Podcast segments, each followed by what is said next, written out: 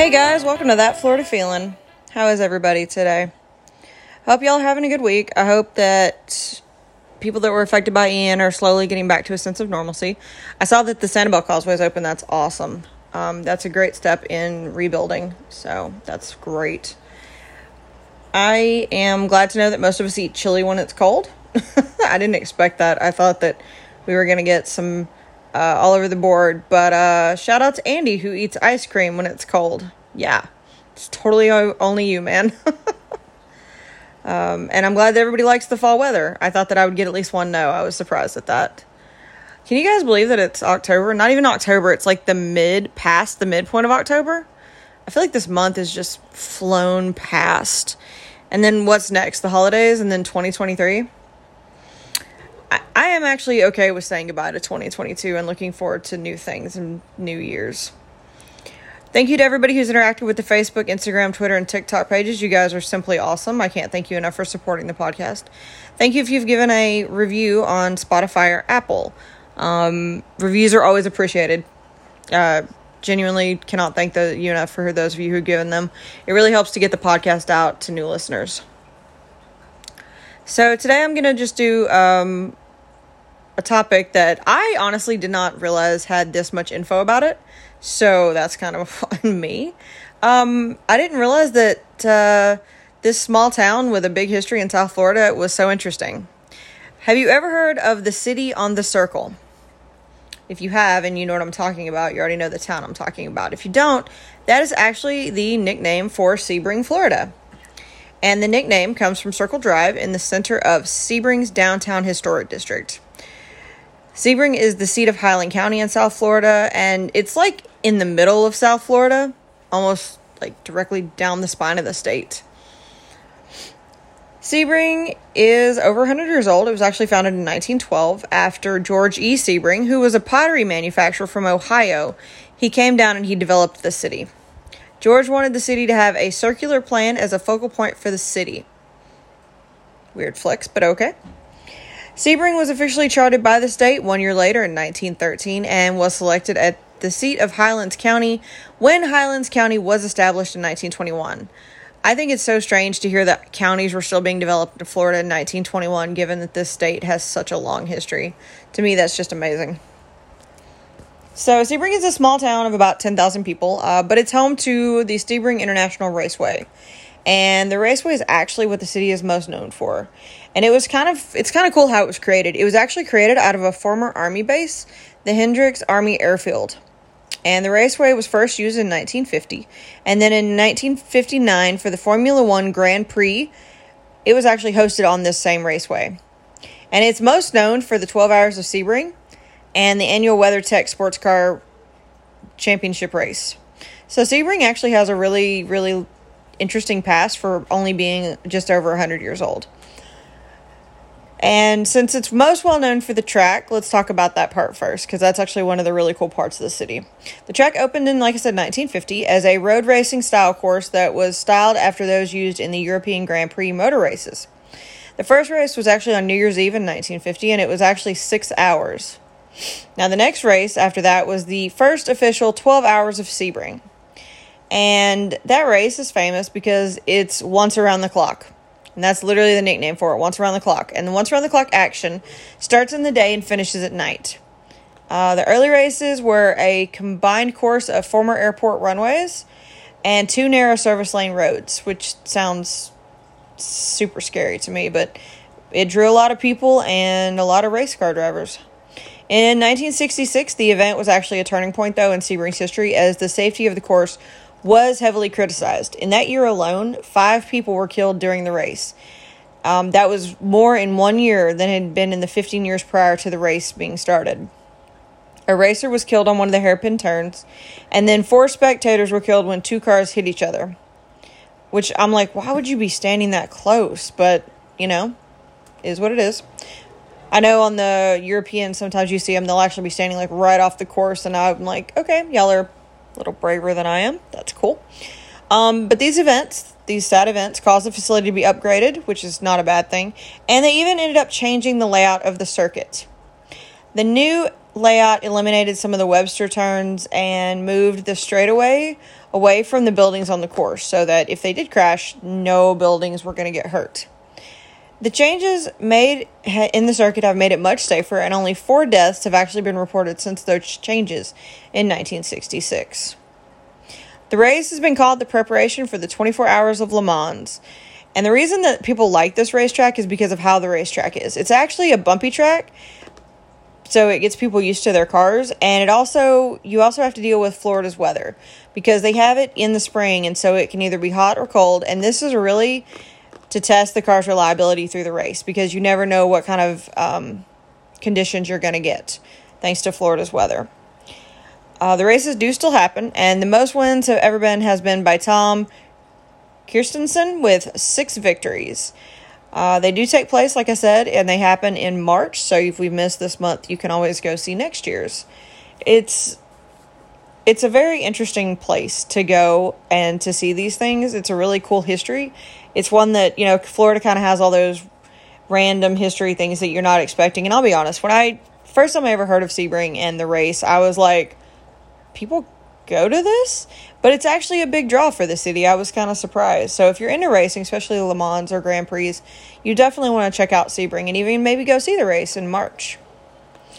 Sebring is also interesting because it it kind of seems isolated. It has no major interstates and only a few highways in or out of the city. US Route 27 is a major route to the rest of the state, and while the city does have a few other routes, such as State Road 64 or 66, those are the main routes in and out of the city. Those are the, really the only three. Um, so it's kind of weird because it's not near 95, it's not near the Florida Turnpike, it's not near 75. So it's it's kind of interesting to go to Sebring. You kind of have to go almost through like old Florida to get to this cute, quaint little town. And of course, the city has named its streets after automobiles and manufacturers and models of cars as a nod to the yearly race in the history. And the excuse me, the yearly race and the history of the city. The downtown historic district, though, is a U.S. historic district as of 1990, and it actually contains 22 historic buildings. Um, so basically, this town has really held on to its history and upheld it and made sure that it's been preserved, which I think is really cool. Um, it's always fun to go look at old Florida or see the old style of buildings, the way things used to be. And I think it's cool that Sebring has managed to hold on to that history. Now, the town is not completely isolated. It does have an, a regional airport that does have flights in and out. The main flight is from Sebring to Orlando. And the airport also is home to the Sebring International Raceway. So they do still race on some airfields. The airport does also did host its own event, which was the U.S. Sports Aviation Expo. It doesn't do that anymore, but it held it for I think it said between seven and ten years. I couldn't find an exact timeline, which I thought was really weird, but anyways, it used to have its own expo, which is kind of cool. And of course, the city is home to a train station that is home to Amtrak, so you can still take Amtrak through Sebring. The train station is one of the older buildings in the city. It was built in 1924 and has been in use ever since. The depot was built by the Seaboard Air Line and is on the National Register of Historic Places. The daily trains go south to Miami or north to Tampa, Orlando, and New York City, which I think it's kind of cool that you can board a train on Sebring and go to New York City. Uh, the railroad is still used heavily in the area, especially by CXX, CSX, to transport sugar from Clewiston to the rest of the country. What's also cool about Sebring is is that it also embraces its nature. And it's really interesting because this city actually has three main lakes within its limits, and they're not small lakes. You have Lake Jackson, Dinner Lake, and Little Lake Jackson, all within the city limits of this small town. Dinner Lake is obviously within the city limits and actually has a public boat ramp for use. It's not a it's not the biggest of the three lakes, but it is one that the public likes to use, especially popular for fishing. Lake Jackson is a freshwater lake that's about 25 feet deep at its deepest points. The water is clear and the shores are sandy, so it's a great place to visit to use watercrafts, lay out on the beaches. Um, there is a public swimming beach, so you can enjoy that. It's also popular for fishing, and it's a, probably the most popular fishing dock near the little downtown area. And of course, Lake Jackson is connected to Little Lake Jackson by a short canal. Little Lake Jackson is also in the city limits, like I said, and it's about 30 feet deep at its deepest point, so it's probably the deeper of all three lakes. Uh, this lake does not have direct access. There's no boat dock that you can actually just go into it, but you can access it by the short canal that does connect it to Lake Jackson. This one's also popular for fishing and boating. And the shores of the lake are actually home to Harder Hall, which is kind of a really cool um, landmark in Sebring. Harder Hall is a classic Spanish style hotel that was built in 1928 as a resort that included a golf course super fancy for its time, super nice. And it was the hotel was really built because Sebring was a stop on the railroad, so people wanted to stop and hang out before they got to Miami or just enjoy some time there or spend the winters there. That was an option. And the hotel's beautiful. Um, it had 134 rooms with a beautiful mezzanine lobby and a great room that had French doors that overlooked the lake. So it was really fancy for its time. But the cool thing about this resort is that it did include a golf course, and the golf course was actually transformed into a championship layout. And PGA did come calling. PGA, some PGA events were played on this course. The hotel was visited by some famous people in its heydays, people like Steve McQueen, Paul Newman, and even Mario Andretti. And Mario Andretti actually visited the town a lot. He raced in the 12 hours of Sebring. Um, I believe he raced in actually a couple.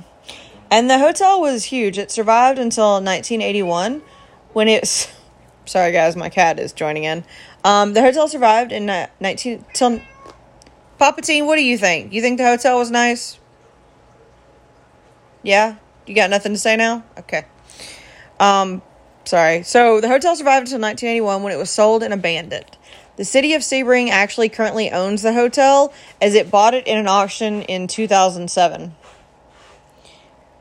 The Sebring is also home to the Highlands Hammock State Park, and that's probably one of its biggest draws. The park is 9,000 acre state park right off US 27.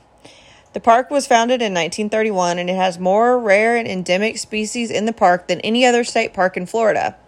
It's actually a beautiful park. I definitely recommend going. The park came about when local citizens didn't want to see the hammocks turned into farmland.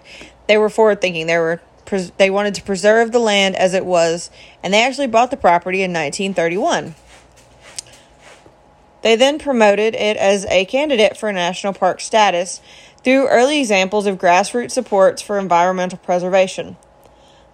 Now, the park never did become a national park the way that they wanted it to, but it did become one of the original four Florida state parks when the system was created in 1935 which I think is really cool. It's really cool to be to say that you're one of the original state parks. And the park is home to old growth hammocks, bald cypress, cabbage palmettos, orchids, and bromeliads. The trees in the park are believed to be th- over a thousand years old, and one is possibly the largest oak tree in Florida that has a girth of 36 feet. So you're talking old Florida. It's really cool. The park is full of wildlife such as white-tailed deer, alligators, otters, pileated woodpeckers, golden silk spiders, barred owls, and red-shouldered hawks that are all common to the area. You also may go may be lucky enough to see a Florida black bear, a bald eagle, a bobcat, a Florida panther, and some say maybe the swamp ape uh, on different occasions in this area. So the park is great for bird watching, as many pl- species call this park home or visit the area. You can see wading birds, raptors, songbirds, especially migratory birds and ducks on a daily basis. So if you're definitely into wildlife, this is definitely going to be a park that you want to visit. The park has a three mile paved loop through it, and the idea for it is really for skating, hiking, and biking through the park. They wanted to make a safe place for people to be able to enjoy the park. And the trail takes you through the hammocks and allows you to see the vegetation up close. And if you're more adventurous, the park also contains a six mile off road bicycle trail. You can rent bikes that you wish to ride them on the paved loop, but you can't ride bikes on the boardwalk and nature trails. If you do decide you want to ride the six mile off roading bike, probably better bring your own, especially if you will have the wider tires. The pork, the, the pork, sorry guys, apparently I'm hungry. The park does feature a boardwalk that allows you to walk through the cypress swamps and to see the swamps up close. You can catch a glimpse of herons, egrets, alligators. You'd be surprised what lives in the swamps. Unfortunately, I haven't seen an ogre yet. Maybe one day we'll see Shrek. uh, the park is also home to campsites. Uh, you can camp with hookups or primitively. I am not with you people who primitive camp. That's all y'all. Uh, the campsites do have hookups, restrooms, showers, laundry facilities, and they have picnic tables, campfire rings, and even some can accommodate up to 50 feet RDs, RVs. I don't know, English is hard today, apparently, you guys. Um, so, yeah, you can bring your RV and you can camp here. They have ADA campsites, which are near the restrooms, which is kind of cool. And they also have a recreational hall, which is a rental facility that includes a kitchen, a stage, a seating area, a playground, barbecue grills, and restrooms. So hold your weddings, hold your family reunions, your parties, your other events in this state park. I think that'd be kind of cool. Hiking is also very popular in this park because of the nine trails within the park. The trails are located on Loop Drive, and most trails connect with bridges or catwalks. The trails run through the hammocks, the cypress swamps, and the pine, pine flatwoods. You can see many different things as you walk through these trails. The Alexander Blair Big Oak Trail is a shorter trail, but it is named for the oak tree that is 36 feet across. Or you can take the Hickory Trail via the catwalk from the Oak Trail to see the expansive canopy and enjoy the shade. The trails through the park each show you a different part of the park and a different part of nature, and it allows you to see the different beautiful areas of the park. I think that's cool, especially the fact that they have the connecting trails. So you don't, you know, one, you don't get lost easily, and two, um, you can just kind of keep going. The park is really cool. It offers a tram tour, which I think is a really cool just little addition. It's a guided and narrated tour where visitors can see alligators, birds, and other wildlife up close. The tours are actually conducted by the Hammock Inn concession, and the tram runs along a loop through the hammocks before going into restricted areas where you can see the alligators, turtles, and otters playing in the swamps. The tours run from 11 a.m. to 1 p.m., and you can purchase tickets at the concession. I think that's a really cool little thing because I know some people can't walk that far or the need to be in the shade or something, and I think it's cool that they offer a tram, kind of like a behind the scenes tour to see the animals. And of course, like with anything, animals don't always cooperate, so don't be upset if you didn't see what the tour before you saw. Another cool thing on this park grounds is that they have a museum. The CCC, or the Civilian Conservation Corps, was a voluntary government work relief program that was from 1939 to 1942. The museum in the park has an interactive exhibit about the 1930s and 40s period of when the parks were constructed. The actual building itself was also constructed by the CCC and a docent offers guided tours, runs films, and helps visitors get an overview of the Great Depression and why the CCC was so important, especially to that part of Florida. Of course, the park is home to the Hammock Inn Camp Store and Concessions. I mentioned it. And the Friends of Highland Camp, Highlands Hammock State Park support the store. Um, I, by the way, I love that most Florida state parks have a Friends of whatever the state park is that help run it to give you better opportunities and cooler features and things that you would not naturally think of in a park. So, especially this concession, because this is a nice concession. It is open seven days a week, um, and it offers a variety of things to help you enjoy the park. They have cornhole rentals, bike rentals, ice, concessions, souvenirs, walking sticks, and so much more. They do have something they're known for. They are known for sour orange ice cream and pie. I don't know how I feel about that, but it sounds like something I would try at least once. Concessions also run the tram tours. The park is open year round and it is a beautiful place to explore right outside of Sebring. Don't miss the opportunity to check out an amazing piece of Florida natural history. Now, I will tell you that the park was damaged by Hurricane Ian. It did get some of that area with the flooding and the winds. So it might be closed for a bit, but you can still help donate to the others in other state parks to help restore any of the parks that were affected by Hurricane Ian. Sebring is a beautiful small town in Florida with a historic downtown that has just steps away from his, from auto racing's history. It's full of charm and small shops and delicious restaurants. So if you're looking for a camping vacation, a weekend getaway, or a race car enthusiast, then Sebring, Florida is definitely for you. I hope I found a new place for you guys to explore in Florida. Uh, please remember that state parks are a treasure, so don't leave trash, don't feed the wildlife, and for the love of God, y'all, don't provoke Florida man. He's out there. Today's Florida man comes to us from Brevard County. Poor Brevard County. Everything just happens in Brevard County, Lord. Um, a 74 year old man chased two people with a knife while on an electric scooter. The hell, you can't just outrun him. Sorry. Daniel Zarelli took an 8 inch blade and actively followed a woman around his residence. She ran outside and he followed her outside where he encountered a man whom he then chased around a car. He slashed the left tire of the car with willful and malicious intent, and the police arrived on scene to find him still actively chasing a woman in the driveway. Zarelli was booked on multiple charges, including two instances of aggravated assault with a deadly weapon. Don't provoke Florida men. He has knives and apparently scooters. Thank you guys for listening today. Don't forget to check out Instagram, Facebook, and Twitter, TikTok pages. Don't forget you can still donate to the Hurricane Relief Fund. I know it's been three weeks, but people down there are just now getting to their homes. And there are still parts of Florida that are covered in water. So don't forget about them. Uh, don't forget to check out the polls and fun questions on Wednesdays on the Facebook group and Instagram. Don't miss out, they're always fun. I get a lot of interesting answers, and you guys have been surprising me lately. If you do have a second, I really would appreciate that five star review on Apple or Spotify. Thanks again for listening, guys. Stay hydrated, be nice, and as always, that's your daily dose of sunshine.